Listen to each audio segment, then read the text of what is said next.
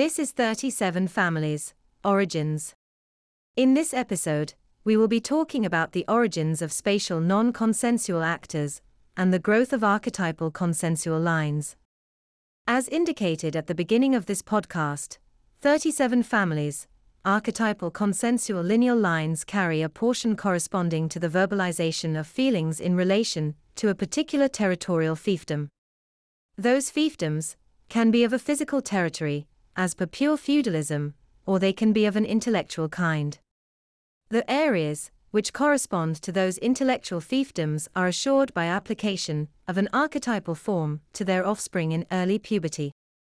Thus, we can say that although archetypal consensual lines precede spatial non consensual lines, it is spatial non consensuality which creates them and sustains them.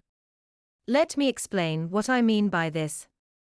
First, let's look at how the lineal lines grow their fiefdoms. This is accomplished by othering one of their offspring such that he is not provided an archetypal role pursuant to the fiefdom.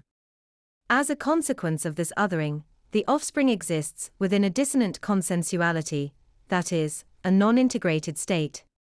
In this state, they possess greater totipotency, a plastic nature. But, also, as a result of the othering, and the dissonant consensuality in which the offspring exists, they are expelled from the in group, the archetypal consensuality, the fiefdom of the family. This may take the form of a literal expulsion, or a figurative one, if it is an intellectual fiefdom.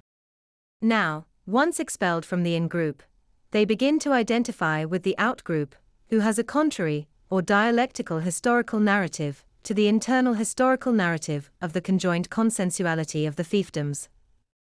This identification leads to repartnering with a genetically unrelated lineal line of the 37 families. Since we know that only these families shape the conjoined consensuality, that is, maintain extant concurrent narratives of history. On the balance, this expelled individual becomes the spatial non consensual actor within the new unrelated lineal line. If they are male, they become the patrilineal spatial non consensual actor. If they are female, they become the matrilineal spatial non consensual actor.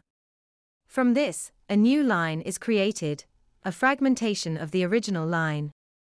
Thus, the fragmentation of the line, the process of othering, the occurrence of non integration, the dissonant consensualities, are all part of the process of growing the line. But so too is it necessary for what was originally an archetypal consensual actor to become a spatial non consensual actor within a new unrelated line. This has consequences, however, for the line, although fragmented, remains genetically unbroken, which means that the original line can still siphon territory through the othered individual if there is not a complete rupture in the relationship.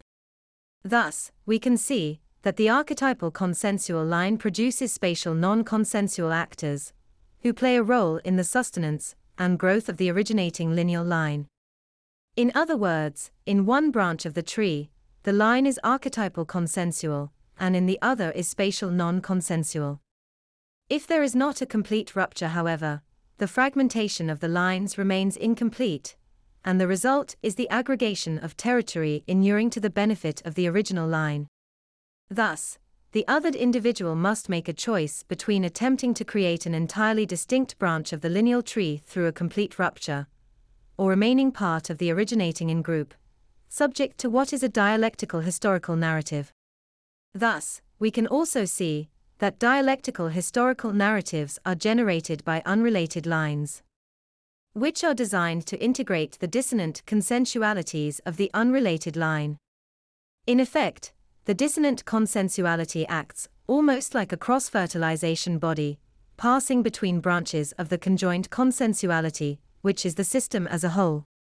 That's the end of the podcast for today.